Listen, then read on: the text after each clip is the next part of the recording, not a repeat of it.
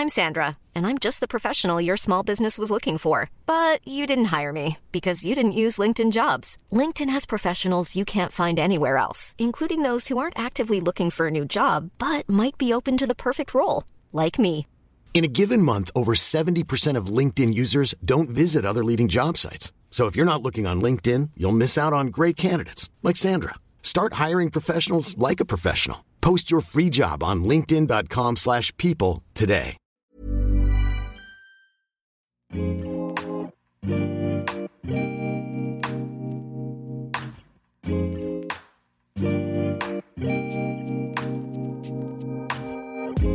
à tous, bienvenue sur le comptoir de la psychologie.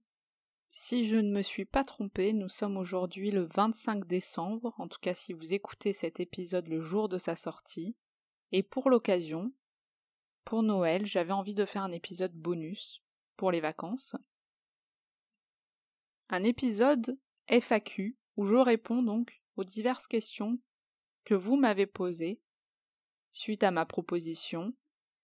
Donc malheureusement, je ne vais pas pouvoir répondre à toutes les questions, mais j'en ai sélectionné plusieurs.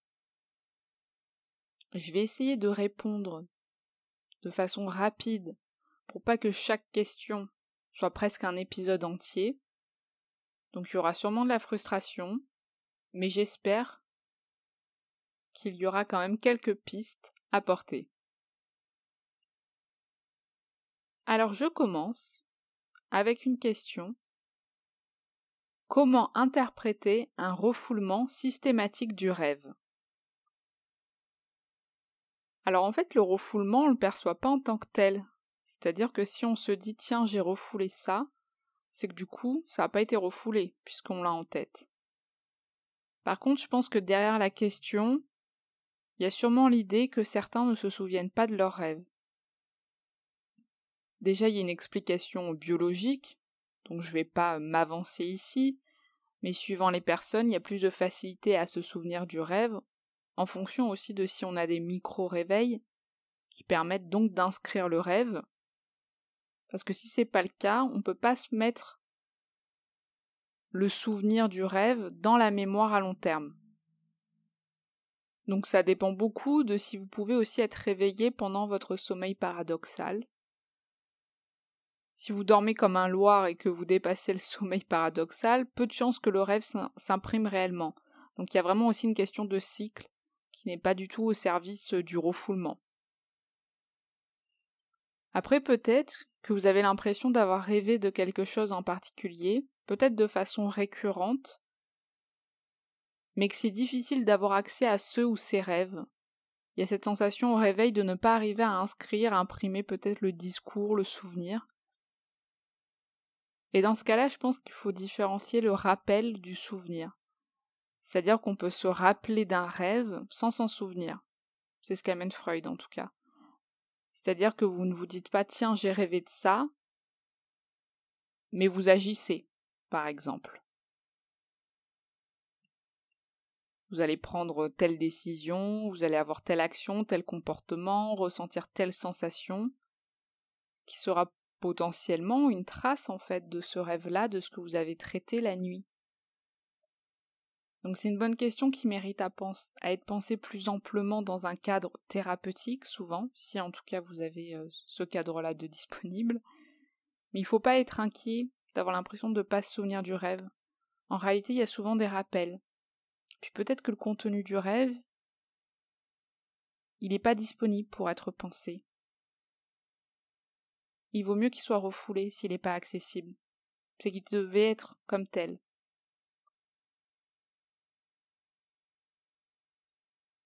Ensuite, on me demande comment penser la fluidité du genre, donc la difficulté et en même temps le goût pour naviguer d'un genre à l'autre d'un point de vue analytique. Alors je suis désolée mais je vais pas répondre à cette question, tout simplement parce que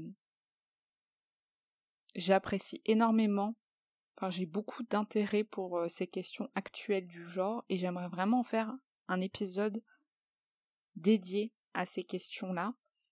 Et je ne sais pas encore exactement dans quel angle le prendre, mais j'espère que voilà, vous n'allez pas m'en vouloir, mais je ne vais pas répondre maintenant à cette question parce que j'aimerais beaucoup plus la développer. Là, je risque de d'être moi, après quand je vais me réécouter, assez frustrée de tout ce que j'aurais pu euh, penser, apporter euh, pour cette question.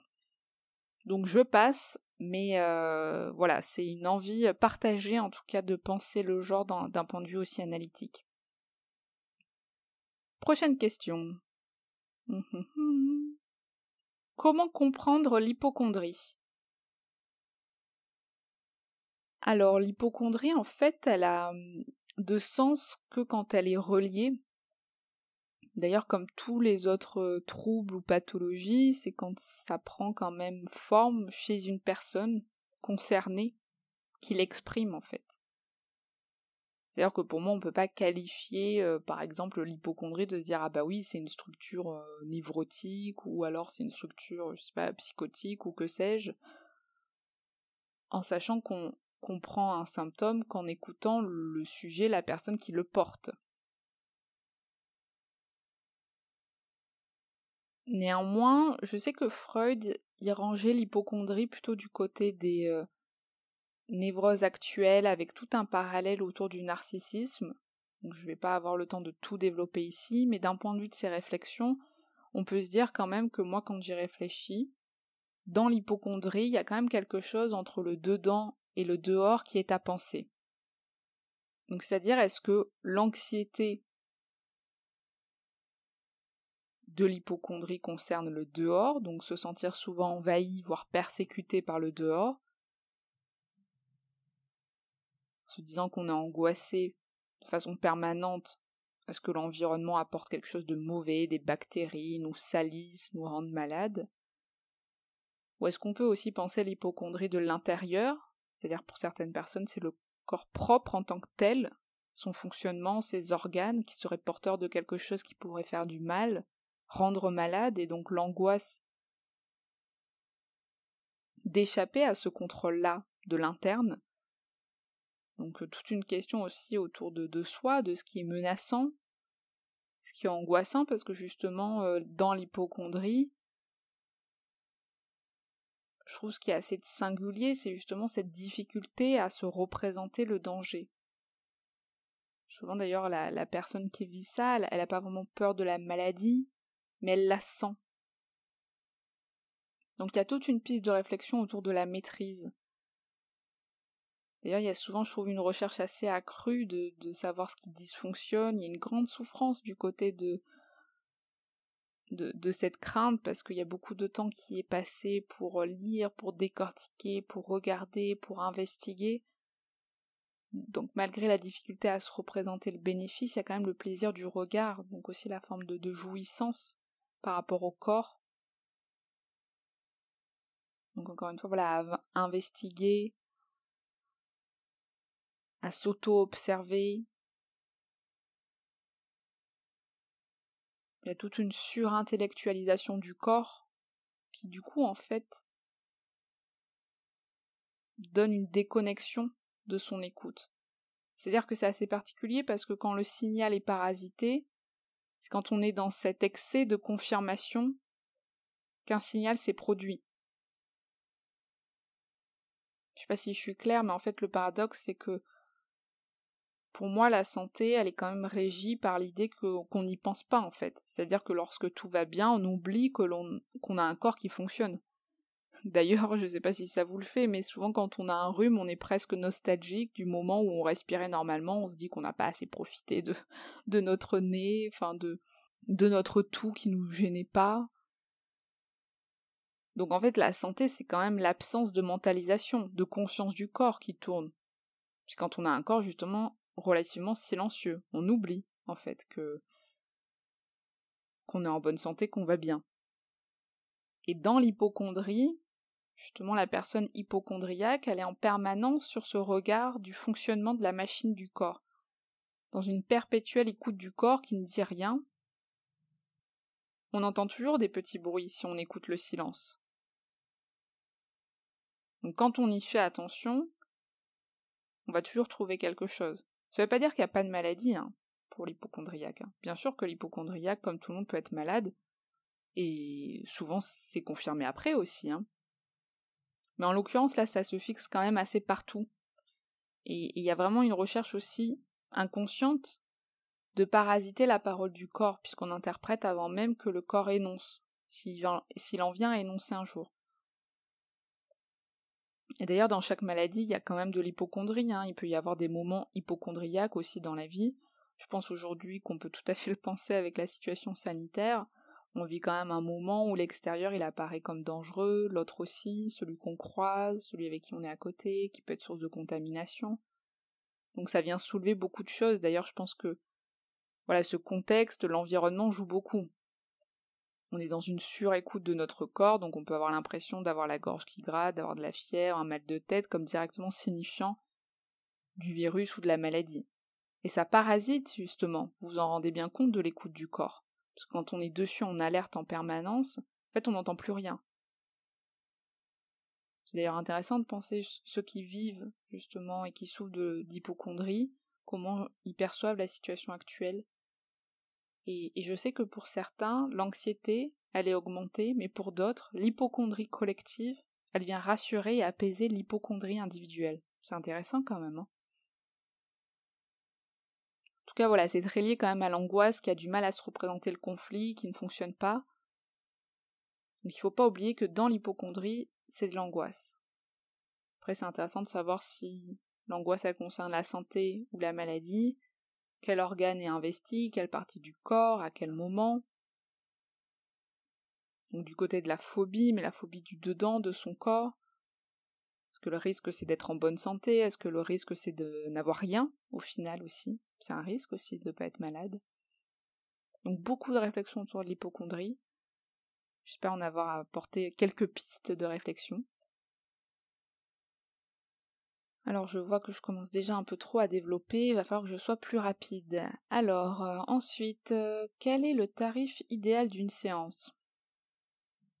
Euh, bah, il n'y a pas vraiment de tarif idéal, hein, ça dépend d'énormément de facteurs, bah, déjà la région, la fréquence, la thérapie, le thérapeute, les moyens de la personne. En fait, c'est quelque chose qui peut se penser uniquement avec la rencontre du psychologue, du thérapeute. C'est marrant d'ailleurs de penser l'idéal en fait. Est-ce que l'idéal c'est pour qui? C'est pour soi? C'est pour le travail du psy? C'est pour bien rémunérer son thérapeute? D'ailleurs combien ça coûte en fait euh, d'aller mieux? Peut-être que vous avez écouté mon épisode sur le cadre où je donne quelques éléments de réflexion, mais euh, d'ailleurs il y a plusieurs euh, questions qui sont un petit peu dans ce sens-là. Je me souviens qu'il y en a une, je vais voir si je la retrouve. Ah oui, voilà. Euh, comment est décidée la fréquence des séances?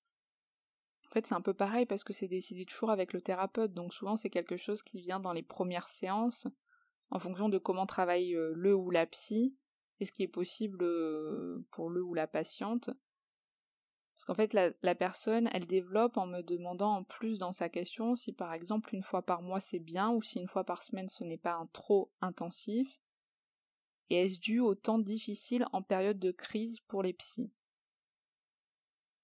Et c'est intéressant ces questions parce que elles sont régulières. Je pense que c'est bien d'oser les poser. Et j'ai pas envie de faire de, la psychologie de comptoir, euh, même si on se retrouve quand même au comptoir de la psychologie, justement, c'est le petit jeu de mots. Mais je peux dire que dans la question, il y a quelque chose qui sûrement est pas neutre, qui relève ou révèle aussi la rencontre avec euh, le ou la psy, parce qu'on peut se demander qu'est-ce qui fait que le psy choisit ou propose telle fréquence? Si c'est une fois par mois, on pourrait se dire euh, pour certains, bah peut-être parce qu'en fait il aurait pas envie de nous voir plus, hein, le psy. si c'est une fois par semaine, est-ce que c'est parce qu'il a besoin de thunes?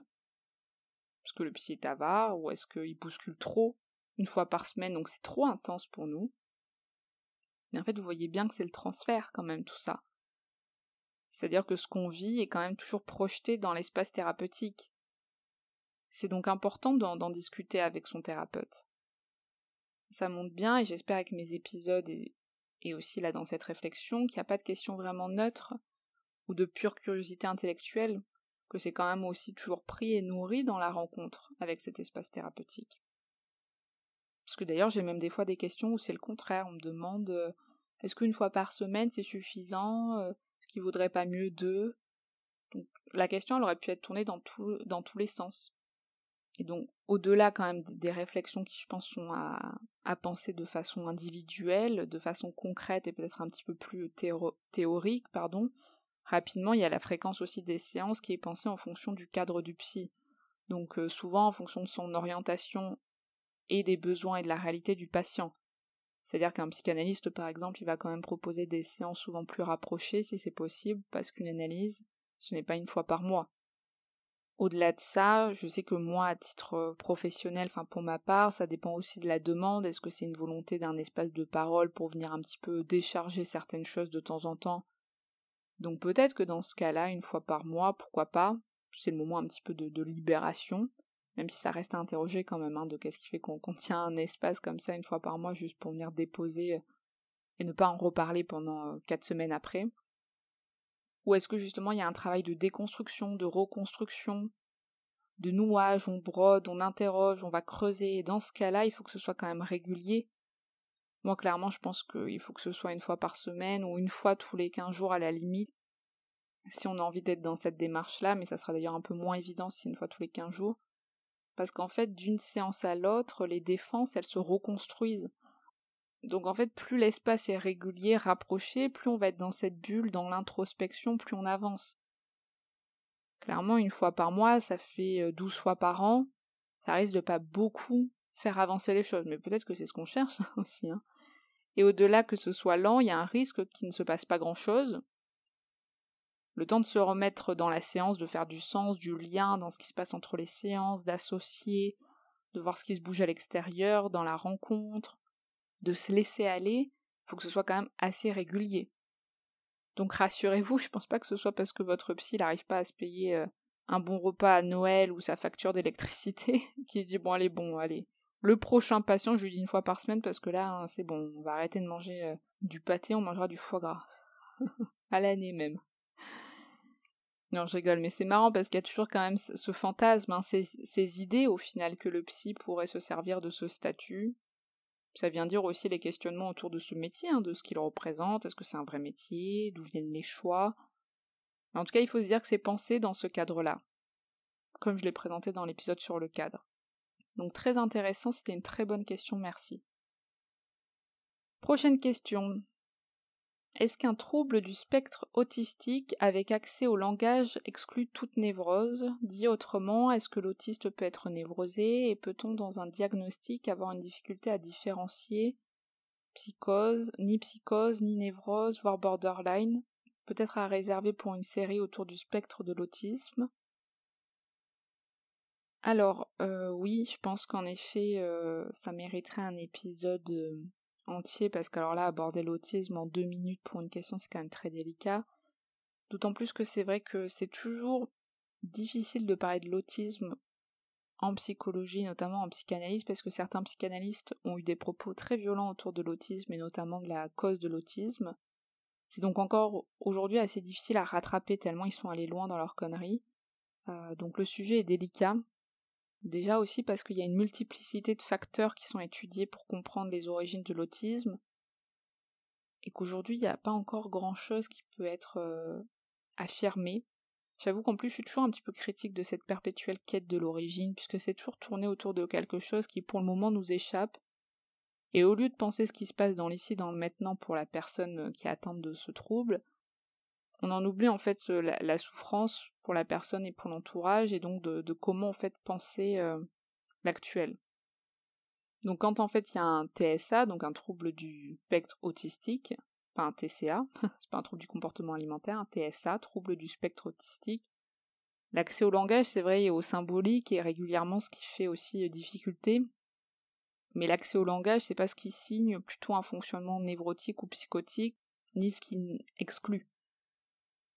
Parce que c'est que l'accès au langage, ça permet sûrement des capacités de compréhension, d'accompagnement.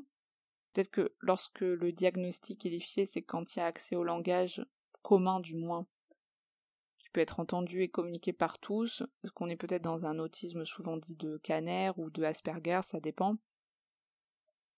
Mais aujourd'hui, encore une fois, l'étiologie de l'autisme, elle n'est pas connue, donc il y a beaucoup d'hypothèses, mais pour le moment, il n'y en a pas une qui se veut unique, comme pour beaucoup d'ailleurs. Plus il y a de découvertes, plus on se rend compte de la multitude des possibilités. Les causes sont très diverses d'un enfant à l'autre. si un enfant est autiste, il y a 70% de risque que son frère ou sa sœur jumelle, donc monozygote plutôt, le soit. Mais donc ça veut dire qu'il y a aussi 30% de chance, si ça en est une, que le jumeau ou la jumelle ne le soit pas. Donc c'est aussi énorme. Moi j'avais fait un stage quand j'étais euh, étudiante euh, où je rencontrais des enfants atteints du trouble du spectre autistique.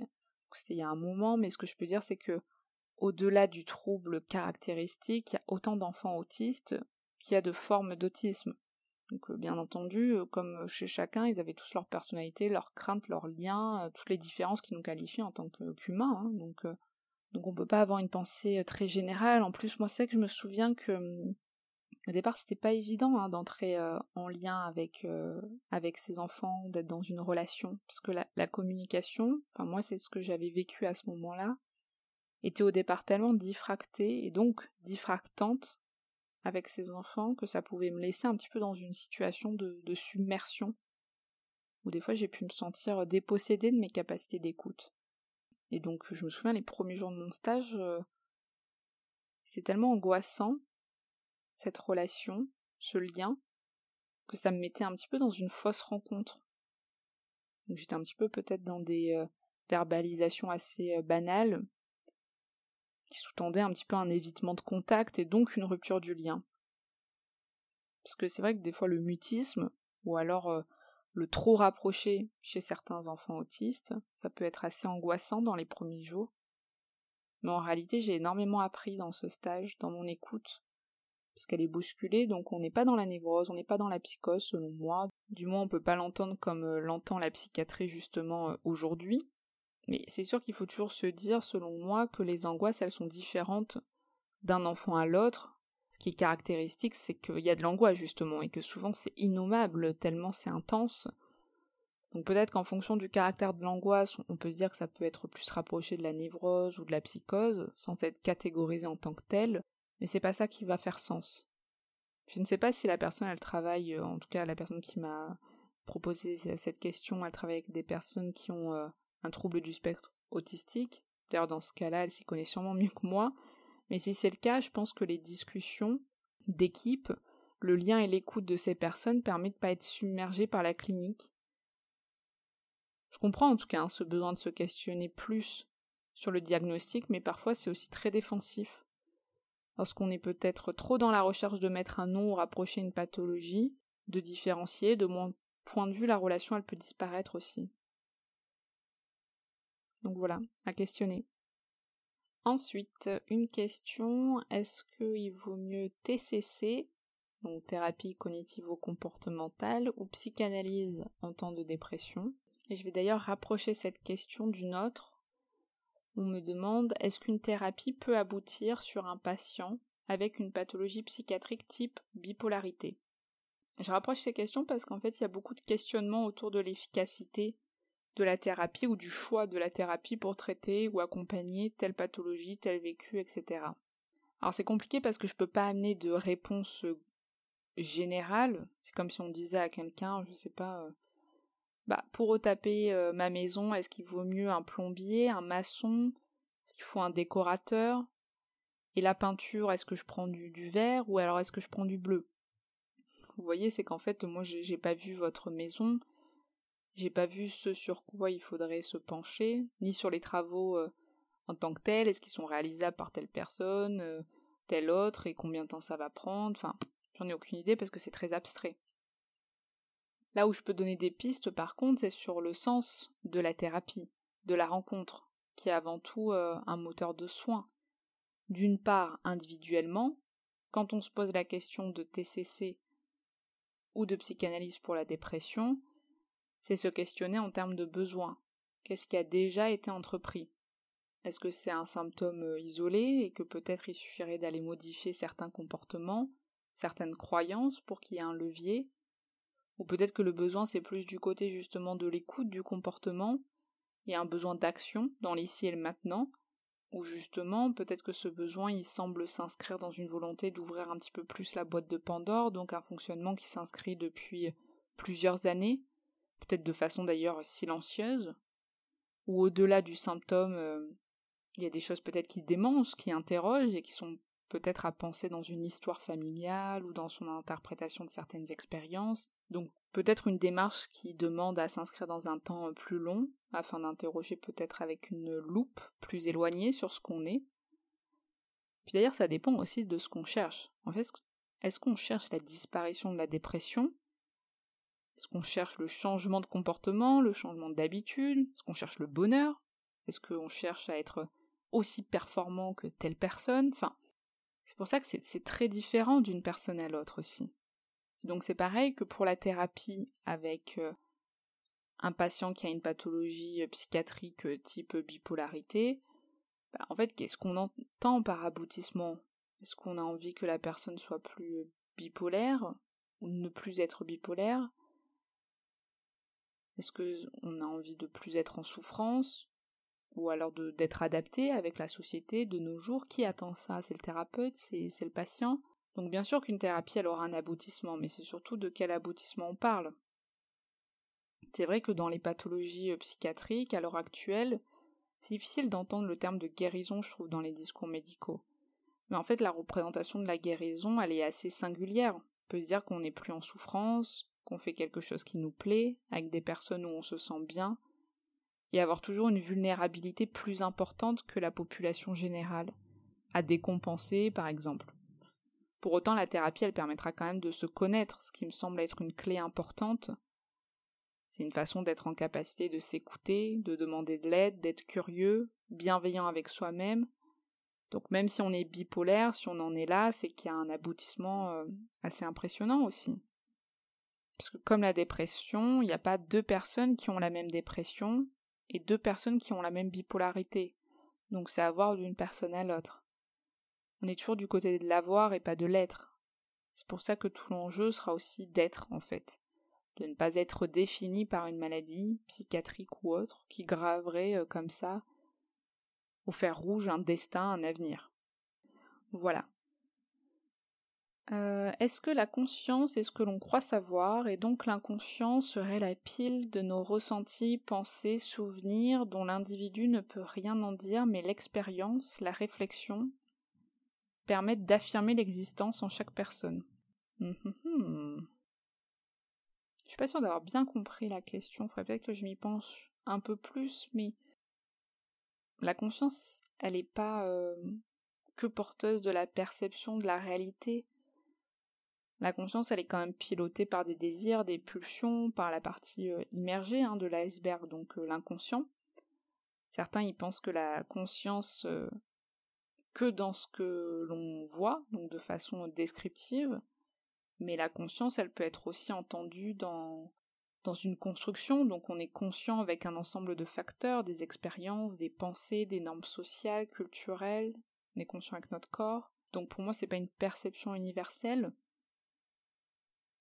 après, c'est pas faux, hein, l'idée que la conscience est ce que l'on croit savoir, mais j'ajouterais quand même qu'on ne sait plus qu'on sait. C'est-à-dire que la conscience, elle est là, elle nous habite, mais on n'a pas conscience d'avoir conscience. Du monde ne se dit pas à longueur de journée, euh, tiens, j'ai conscience de ça, j'ai conscience de ci, et heureusement d'ailleurs. D'ailleurs, on parle beaucoup aussi d'agir en pleine conscience maintenant, il y a même des exercices, des formations, des cours. Alors qu'on pourrait se dire que ça serait assez évident, mais visiblement non. Donc j'ai presque envie de dire que déjà habiter un peu plus euh, sa conscience, comment elle se déroule, c'est déjà quelque chose. Et l'inconscient, en effet, on n'y a pas accès en tant que tel, donc c'est un réservoir qui peut justement, en effet, agir par les expériences et donc nous permettre, par ses conséquences, d'avoir une certaine réflexion. Alors, que penses-tu des patients qui sont en perpétuelle demande de plan d'action pour aller mieux et comment tournes-tu les choses pour éviter d'être dans cette position délicate du sachant? Alors déjà, la position de sachant, elle est là dans tous les cas. Il faut pouvoir la porter, selon moi, sans s'en servir. ça, c'est très important. C'est-à-dire être au clair avec l'idée qu'il y a cette illusion qu'on a un savoir sur l'autre, mais pour autant ne pas agir comme tel. On ne sait pas en fait ce qui est bon ou mauvais, ou comment faire pour telle personne, ou ce que tel autre a vécu dans sa vie. C'est quand même une forme d'illusion. Enfin, euh, moi j'ai aucune idée quand je reçois un patient euh, que dans son enfance il a vécu telle chose ou qu'il devrait euh, dire tel truc à sa mère ou je ne sais quoi. Même si voilà, je peux porter cette position de sachant pour l'autre, je m'en sers pas. Euh, après, donc la demande de plan d'action, je pense que c'est assez normal en fait. Il faut quand même se représenter que c'est difficile quand on ne va pas bien depuis un certain temps, d'avoir besoin que ça aille vite, que l'on puisse donner euh, une recette miracle, un plan détaillé à suivre qui assurerait un renouveau très rapide. Donc c'est très normal et entendable hein, pour euh, quand on reçoit quelqu'un qui est en souffrance. Après, ça dépend quand cette demande vient. C'est-à-dire que moi, quand je rencontre un nouveau patient, je laisse venir la demande, je laisse venir les besoins, le pourquoi on se rencontre aujourd'hui. Et donc certains patients vont avoir une demande très précise, d'autres non. Ils savent pas exactement, mais ils sont là. Et je prends toujours un moment à la fin pour expliquer comment je travaille. Donc d'une certaine façon, le patient, il sait qu'il n'a pas en face de lui un technicien, que mon approche, elle comporte pas des exercices ciblés ou des plans d'action à reproduire, peut donc avoir envie de rencontrer d'autres thérapeutes qui vont peut-être répondre différemment à leurs attentes. Après, voilà, la personne, elle sait cognitivement, mais ça ne veut pas dire qu'elle sait toujours euh, psychiquement. Donc, comme je disais dans mon épisode sur aller voir un psychologue, le patient, il peut venir parce qu'il a besoin de reconsolider certaines choses. Dans ce cas-là, mon travail va être un petit peu plus orienté dans ce sens-là, et donc plus dans un appui pour ramener de la pensée et donc du changement dans ce qui est difficile pour lui ou elle. Et dans ces moments-là, c'est aussi possible qu'à un moment de la thérapie, euh, le ou la patiente témoigne euh, d'une envie, d'un exercice clair, d'une démarche à suivre, ou de réponse à ces questions. Et pour moi, dans ces cas-là, c'est pas en fait euh, de trouver une bonne entourloupe pour ne pas répondre, mais plutôt en fait de le prendre comme du matériel qui vient dans la séance. C'est-à-dire qu'est-ce qui se passe à ce moment-là pour que la personne ait envie d'une liste à faire, qu'elle a besoin d'être rassurée qu'elle a un besoin très technique d'une certaine façon, donc qui, pourrait presque se détacher du caractère affectif, introspectif. C'est-à-dire pourquoi le ou la patiente veut sortir de ce temps-là, ou peut-être qu'il allait vers quelque chose euh, qui l'amenait dans un caractère plus hors maîtrise. C'était peut-être compliqué. Ou alors pourquoi d'un coup il attaque peut-être le travail? Il aimerait arrêter de penser pour suivre une démarche qui est donc euh, hors pensée, parce que clairement si, je donne une liste de comportements à effectuer, on n'est plus dans la pensée. Et d'ailleurs je me faisais la réflexion euh, hier que la plupart des patients qui arrivent avec des demandes, c'est-à-dire ceux qui, qui disent ben voilà je viens parce qu'il faut me dire quoi faire, j'ai besoin de savoir si si euh, j'ai besoin de savoir si ou je veux qu'on m'aide à prendre une décision, bah, c'est souvent les patients qui n'ont pas envie de ça, et surtout qu'ils ont besoin qu'on puisse proposer une autre réponse. Donc si quelqu'un euh, vient dire bah j'ai besoin qu'on m'aide pour, euh, savoir si je dois euh, quitter mon mari ou ma femme par exemple, un truc qui peut arriver, hein, bah en fait si vous essayez de dire bah pour vous aider à vous séparer de votre mari ou votre femme, mettez en place ci, faites ça, puis après vous fonctionnez comme ça, bah, en fait les patients ils reviennent jamais. Hein. Par contre, pouvoir se dire, ok, visiblement c'est difficile de partir, mais qu'est-ce qui se passe pour vous? Là, il y a quelque chose qui peut commencer. Après, ça va en fonction de, chacune des, situations, bien sûr. Hein. Allez, je prends une dernière question, assez marrante, je trouve. La question, c'est est-ce qu'on peut offrir un cadeau à, à, sa psy, donc là, visiblement, c'est une psychologue femme, pour les fêtes, ou pour remercier de la fin d'un travail, ou est-ce que c'est du transfert? Donc en gros, est-ce qu'on peut faire un cadeau à, son thérapeute ou est-ce que c'est du transfert?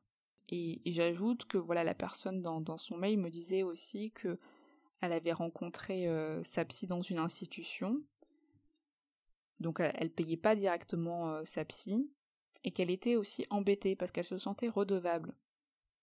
Donc c'est vraiment intéressant. Je pense que vous avez écouté en plus mon épisode sur le cadre. Si c'est déjà pas fait, je vous invite à, à aller le faire, parce qu'en plus j'ai reçu énormément de témoignages ou de retours sur l'argent et la dette avec le psy. Donc l'importance d'avoir une monnaie d'échange. Souvent l'argent, parce que c'est un petit peu plus simple en pratique libérale, mais quand c'est en institution, c'est que la monnaie d'échange, elle est à questionner aussi. Donc je pense qu'offrir quelque chose, donner quelque chose, que ce soit, euh, je sais pas, des chocolats ou autre, faut pas s'en priver. je dis pas ça parce que j'adore recevoir des cadeaux ou du chocolat, hein, mais mais souvent, en fait, quand un patient peut aborder ça, soit offrir un cadeau, soit régler son psy. Pour certains, ça aide parce qu'en fait, la dette, elle est soulagée, ça permet de faire avancer le travail ou de le terminer. Donner à l'autre, c'est toujours donner à soi. Donc quand vous apportez quelque chose, par exemple un cadeau à la fin du travail ou pendant les fêtes, vous venez aussi remplir quelque chose de vous qui est important. Mais ça, votre psy peut l'entendre. Difficile des fois de se sentir en dette et si le travail a eu particulièrement de l'importance pour vous, pour certains, ça va être essentiel de sentir qu'ils y ont participé, financièrement ou autre. Hein. Ça veut dire qu'on est dans le besoin d'être dans cette dette-là, mais ça peut avoir du sens. Et, c'est l'idée aussi que vous avez investi dans cette écoute. Donc euh, des fois, offrir une boîte de Ferrero, euh, ça, peut vraiment en fait aussi euh, être thérapeutique aussi. Ou en tout cas avoir du bénéfice dans cet espace-là. Faut pas avoir peur du transfert. Il y en a de partout du transfert et heureusement. On s'en fiche, il faut, il faut faire comme on est. Le but c'est pas de dire ah mince ça, ça va être du transfert. Non. Vous avez envie d'offrir un truc, envie de dire quelque chose à votre psy, dites, c'est le meilleur moyen en tout cas que les choses avancent. Voilà. J'espère que cette FAQ euh, vous aura plu, que ça n'a pas été euh, trop long. Je vous souhaite de bonnes fêtes. On se retrouve euh, la semaine prochaine pour un épisode où je vous parlerai des projets de l'année 2021 pour ce podcast. Comme ça, après, on redémarre l'année avec des nouveaux épisodes et puis j'aurais pu un petit peu plus vous parler de, la tournure un petit peu de, ce podcast et de cette aventure qui m'anime énormément et qui j'espère continue à vous plaire. Voilà, je vous souhaite euh, une bonne journée, encore une fois des bonnes fêtes, et puis je vous dis à très vite. Salut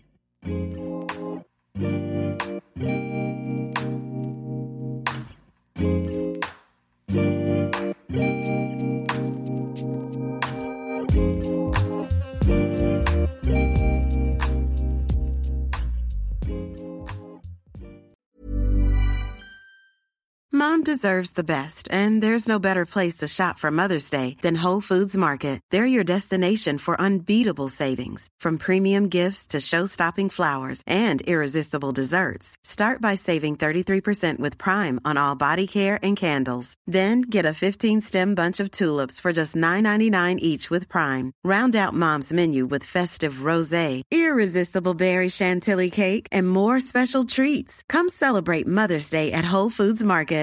Flexibility is great. That's why there's yoga. Flexibility for your insurance coverage is great too. That's why there's United Healthcare Insurance Plans.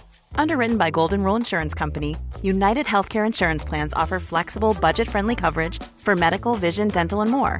One of these plans may be right for you if you're, say, between jobs, coming off your parents' plan, turning a side hustle into a full hustle, or even missed open enrollment. Want more flexibility? Find out more about United Healthcare Insurance Plans at uh1.com.